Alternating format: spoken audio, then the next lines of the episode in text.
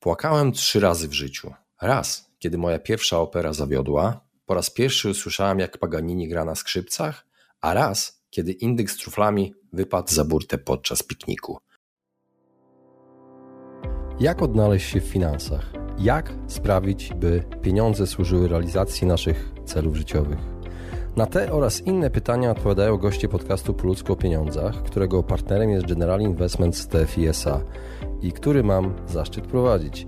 Nazywam się Radosław Budnicki, na co dzień prowadzę podcast Lepiej Teraz i nie jestem internetowym guru zarabiania. Rozmawiam tylko po ludzku o pieniądzach z ekspertami, którzy zrozumiałym językiem tłumaczą zawiłości finansów i to, jak sprawić, by pieniądze nam służyły, a nie nami rządziły. Serdecznie zapraszam.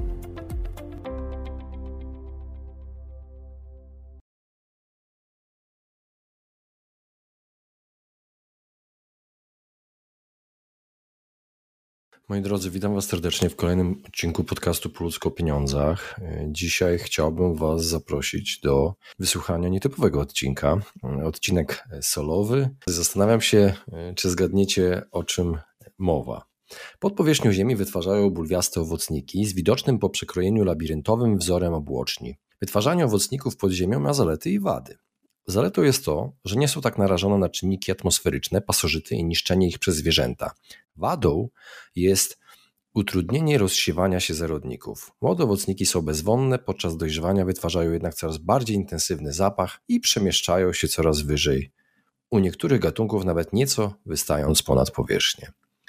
Zapach zwabia niektóre zwierzęta, np. dziki wiewiórki, które zgrzybując ziemię i zjadając owocniki tych pożądanych na całym świecie grzybów, równocześnie rozsiewają jej zarodniki. No i jak, domyślacie się już o czym był ten wstęp? Właśnie jest spoiler, odpowiedź. Warto przedstawić bohaterów dzisiejszego odcinka dwoma cytatami. Pierwszy autorstwa Żyje Wodwajera, słynnego poety francuskiego, który napisał tak. Istnieją dwa rodzaje ludzi, którzy jedzą trufle. Ci, którzy myślą, że trufle są dobre, ponieważ są drogie, i ci, którzy wiedzą, że są drogie, ponieważ są dobre. No i drugie, które bardziej mnie rozbawiło, powiedzenie autorstwa włoskiego kompozytora Gioacchino Rossiniego, który powiedział coś takiego. Płakałem trzy razy w życiu. Raz, kiedy moja pierwsza opera zawiodła, po raz pierwszy usłyszałem, jak Paganini gra na skrzypcach, a raz, kiedy indyk z truflami wypadł za burtę podczas pikniku.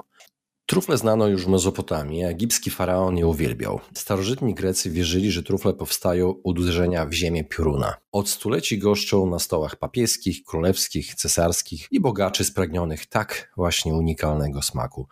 Słynna dziennikarka, autorka e, show Oprah Winfrey ma bzika na punkcie trufli. Właściwie nie jest tajemnicą, że nosi ze sobą sól truflową. E, z kolei aktorka Catherine Zeta-Jones myje włosy szamponem na bazie trufli za 250 dolarów. Mistrz e, suspensu Alfred Hitchcock napisał kiedyś scenariusz z fabułą dotyczącą morderstwa starego łowcy trufli. Więc moi drodzy, trufle zawracają w naszych głowach. Niektóre gatunki są najbardziej poszukiwanymi i najdroższymi grzybami jadalnymi na świecie. E, należą do nich na przykład trufla biała i trufla letnia. Ich zapach jest tak intensywny, że zazwyczaj nie stanowią samodzielnego dania, lecz przyprawę do tych e, dań. No i jak wiadomo, z powodu trudności w odszukaniu trufli są bardzo, ale to bardzo drogie. Królowa trufli, właśnie ta trufla biała, ma bardzo mocny, wyrazisty smak i aromat. I ten aromat dodaje się do gotowych potraw. Sezon na białe trufle zaczyna się w październiku, trwa aż do Sylwestra. Taka trufla biała inaczej zwana truflą piemoncką, czyli pochodzi z tego słynnego regionu we Włoszech, Piemontu, e, kosztuje na giełdzie truflowej od 3000 do 9000 euro za kilogram. Tak, moi drodzy, za kilogram. Dlaczego tak się dzieje? Dlatego, że odszukanie trufli przez człowieka jest e, zajęciem bardzo, ale to bardzo skomplikowanym, trudnym, czasochłonnym i ciężkim. Zajmują się tylko tym nieliczne osoby, specjaliści, którzy mają doświadczenie, wiedzę, gdzie takie trufle można znaleźć. Często używają do tego też e, zwierząt do pomocy w poszukiwaniu takich trufli. Na pewno słyszeliście o szukaniu trufli przy pomocy świń. Właśnie to jest właśnie takie ciekawe, dlatego o tym się tak mówi, że trufle szuka się e, ze świnią na smyczy. Teraz chciałbym Wam przeczytać o tym, gdzie te trufle najczęściej można znaleźć? W Polsce trufla biała nie występuje. Jest najczęściej znajdowana we Włoszech, konkretnie w Piemoncie. Trufle w Polsce, niektóre y, trufle y, są pod ochroną, prawnie chronione, na przykład trufla wgłębiona. Pozostałe gatunki nie podlegają ochronie. Na trufle nie obowiązują żadne stałe ceny. Te ceny bardzo się mocno wahają, podlegają po prostu prawu popytu i podaży.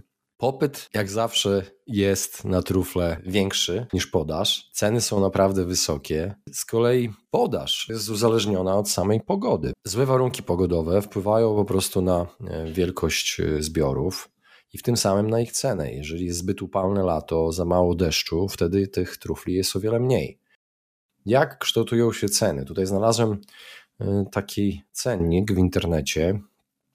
Trufla czarna od 1000 do 3500 euro za kilogram, trufla letnia od 200 do 600 za kilogram, trufla jesienna, czyli burgundzka, od 500 do 1000 euro za kilogram.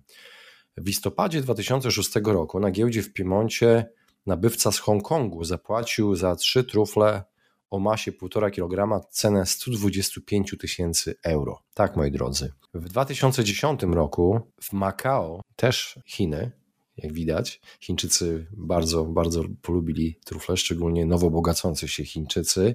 Jest sporo tam miliarderów. Zapłacono za taką truflę o masie 1,3 kg 338 tysięcy euro. No, nieźle jak za grzyba. Według y, New York Post rosyjski miliarder Władimir Potanin kupił białą truflę z kolei od nowojorskiego restauratora za 95 tysięcy dolarów. Tak jak powiedziałem, Chińczycy kochają włoskie y, białe trufle, kochają ich smak, a przede wszystkim prestiż. Zamożni Chińczycy przez y, większość lat przelicytowywali swoich rywali na różnego rodzaju giełdach o największe i najlepsze białe trufle z Piemontu. Wydają tysiące dolarów za uncję tego leśnego złota, że się tak wyrażę co sprawia, że są tak drogie. Istnieje wiele rodzajów trufli, jest ich co najmniej 40 gatunków, ale niewiele z nich jest jadalnych. Na pewno y, widzieliście takie trufle w marketach, w sklepach, w eleganckich restauracjach, ale okazuje się, że ten unikalny smak trufli niekoniecznie musi oznaczać to, że jest to trufla. Po prostu czasami y, tacy restauratorzy oszukują. Wiele tańszych produktów z trufli używa 2,4 ditiapentanu syntetyzowanego związku, zawierającego jeden z głównych związków aromatycznych, uwaga, o zapachu stóp, co powoduje, że e, trufla, to danie ma taki ziemisty smak, bo nie jest to trufla. Bo prawdziwe trufle są po prostu sezonowe i są bardzo drogie, mają krótki termin przydatności do spożycia. Rzadko, rzadko, naprawdę rzadko można je spotkać w, w restauracji prawdziwe trufle. Warto na to uważać. Właśnie początkowo były wywąchiwane za pomocą świń truflowych. Teraz, tak jak powiedziałem wcześniej, używane do tego są psy. Wykorzystuje się do tego psy rasy Lagotomo Romagnolo i to jest rasa specjalnie dedykowana właśnie do szukania trufli, ale nadają się do tego również owczarki niemieckie, inne psy nierasowe. Po prostu muszą umieć pracować e, w takim lesie, gdzie rosną trufle. Jak wiadomo, psy mają dobry węch, więc mogą szukać tych trufli, ale trzeba poświęcić sporo czasu na to, żeby takiego psa wytresować. Można znaleźć te grzyby na całym świecie, ale wszystkie bez wyjątku wymagają y, bardzo specyficznego klimatu. Jedno, co łączy y, te trufle ze sobą, jest to, że nie występują bez drzew. Samo znalezienie nie wystarczy, trzeba umieć je też y, odpowiednio wykopać, żeby nie zniszczyć owocnika. Tak, szuka się trufli za pomocą świń, ale one też za bardzo lubią te grzyby, więc trzeba uważać. Więc psy są znacznie lepsze do, do szukania, ponieważ świnie mogą wyjeść po prostu owocniki. No ale taka ciężka praca może być wynagrodzona, ponieważ 80 gram trufli od razu na jakiejś giełdzie można otrzymać 100 dolarów. Okazuje się, że takie trufle można też samemu stworzyć, po prostu uprawiając je. Wiele osób odniosło sukces zakładając takie uprawy truflowe. Nie jest to proste. Trzeba mieć odpowiednią glebę, trzeba zaszczepiać grzybem truflowym, odpowiednio nawadniać i po kilku latach takich upraw y, nie ma gwarancji, że te grzyby wyrosną odpowiednio, więc jest to, jest to inwestycja obarczona sporym ryzykiem. Trufli nie da się hodować tak jak innych grzybów jadalnych, na przykład pieczarek.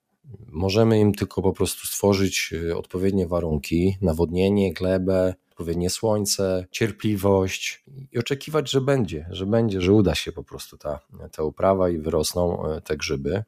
No ale niestety, niestety jest ich coraz mniej, coraz mniej ich występuje y, niestety w naturze.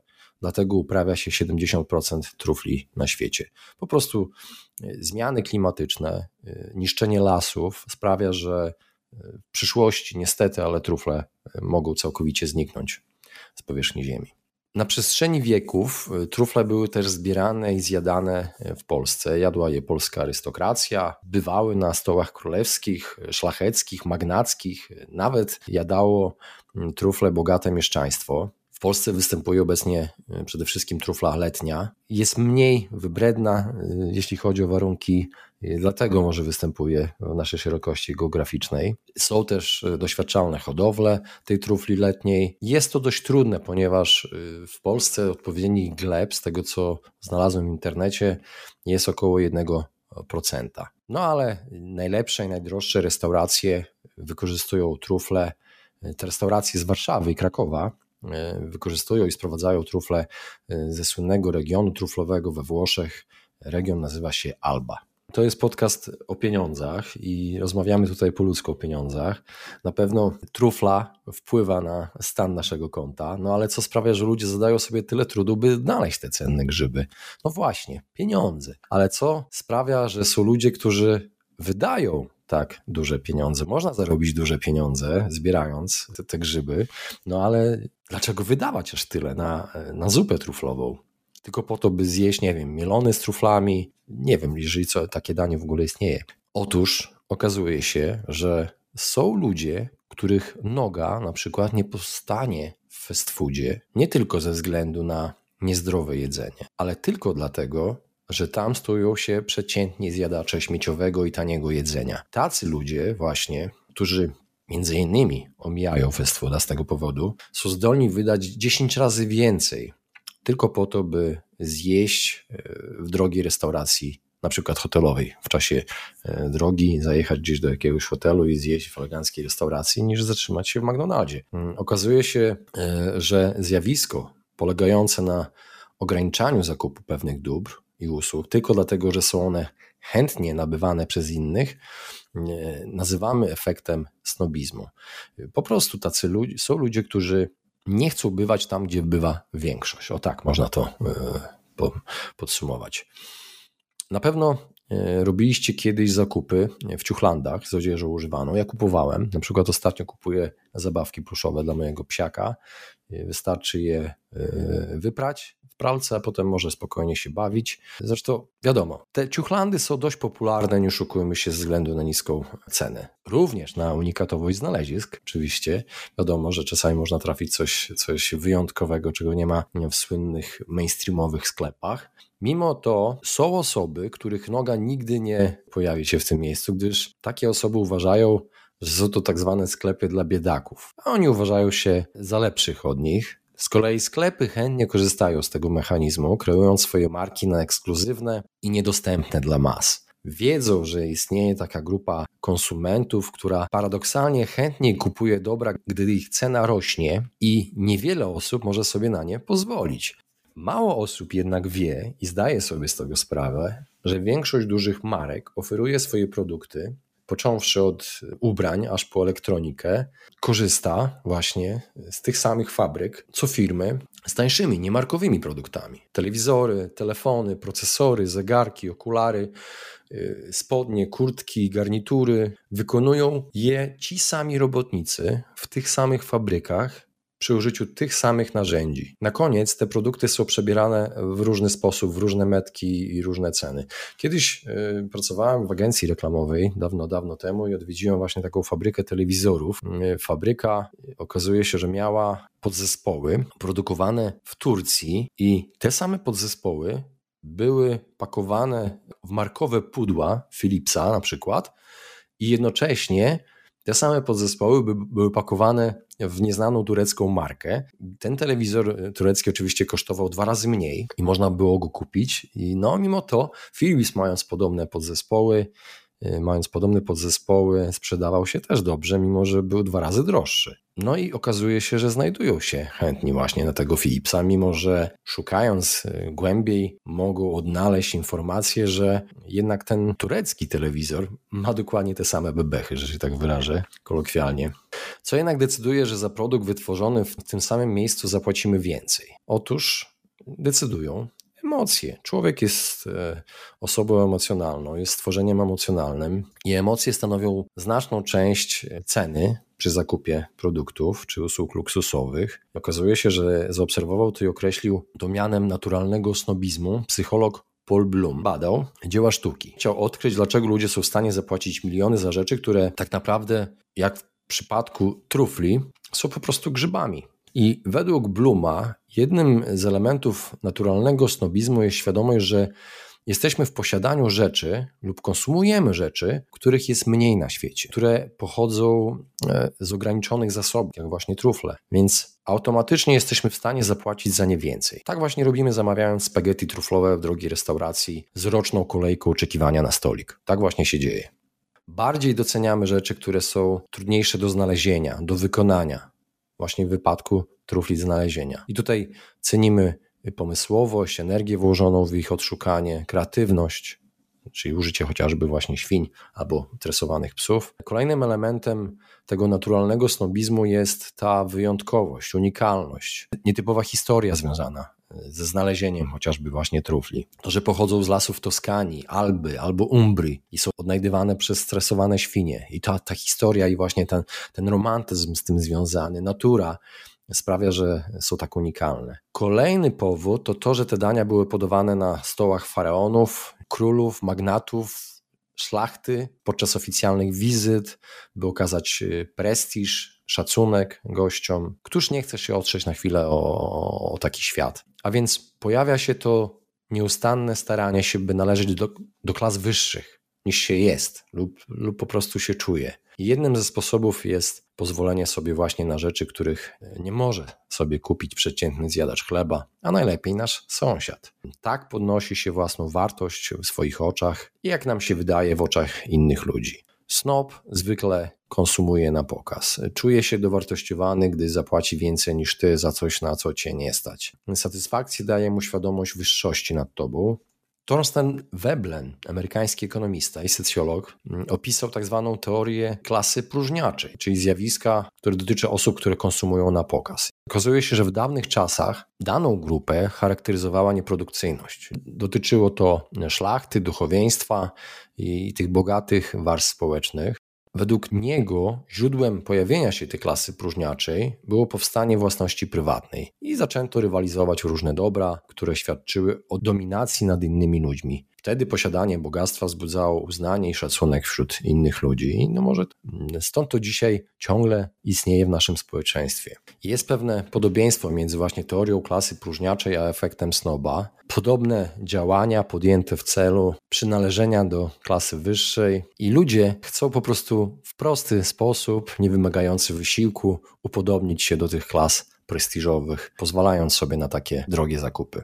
Dlaczego ciągle wpadamy w te finansowe pułapki, takie jak właśnie efekt snoba? Po prostu, bo nie zadajemy sobie trudu, by odnaleźć e, poczucie własnej wartości w sobie samym, bez zewnętrznych oznak statusu, tak jak to na przykład to się robi w Szwecji, celebrując filozofię lagom. I tu zapraszam, moi drodzy, odsyłam Was do odcinka po ludzku o pieniądzach, odcinka numer 36 pod tytułem na czym polega szwedzkie podejście do finansów. Dlaczego jest? Dlatego, że świat dookoła nas jest skomplikowany i żebyśmy mogli za każdym razem wszystko dokładnie analizować, nasze decyzje, wybory na każdym kroku, musielibyśmy naprawdę sporo czasu i energii na to poświęcić. Takie rozkminianie każdej decyzji zakupowej doprowadziłoby nas do takiego wewnętrznego paraliżu decyzyjnego. Nie moglibyśmy podjąć żadnej decyzji wychodząc z domu. Więc posługujemy się takimi skrótami myślowymi, naukowo zwanymi heurystykami, e, które pozwalają nam myśleć na skróty, czyli szybko. I jednym z takich skrótów w myśleniu jest przekonanie, że coś jest dobre, dlatego że jest drogie.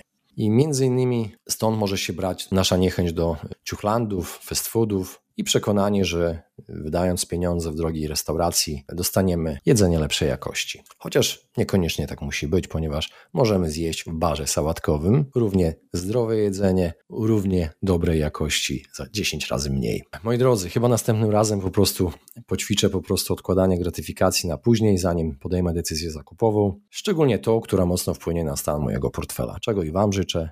Dziękuję Wam serdecznie za wysłuchanie i do usłyszenia za tydzień. Właśnie wysłuchaliście podcastu Po ludzku o pieniądzach. Mam nadzieję, że Wam się podobało. Jeśli tak, poświęćcie swój czas, proszę pozostawić swoją recenzję na Apple Podcast. Jeżeli macie pytania lub propozycje dotyczące kolejnych audycji, piszcie do mnie na fanpage'u Po ludzku o pieniądzach i do usłyszenia następnym razem. Pozdrawiam serdecznie.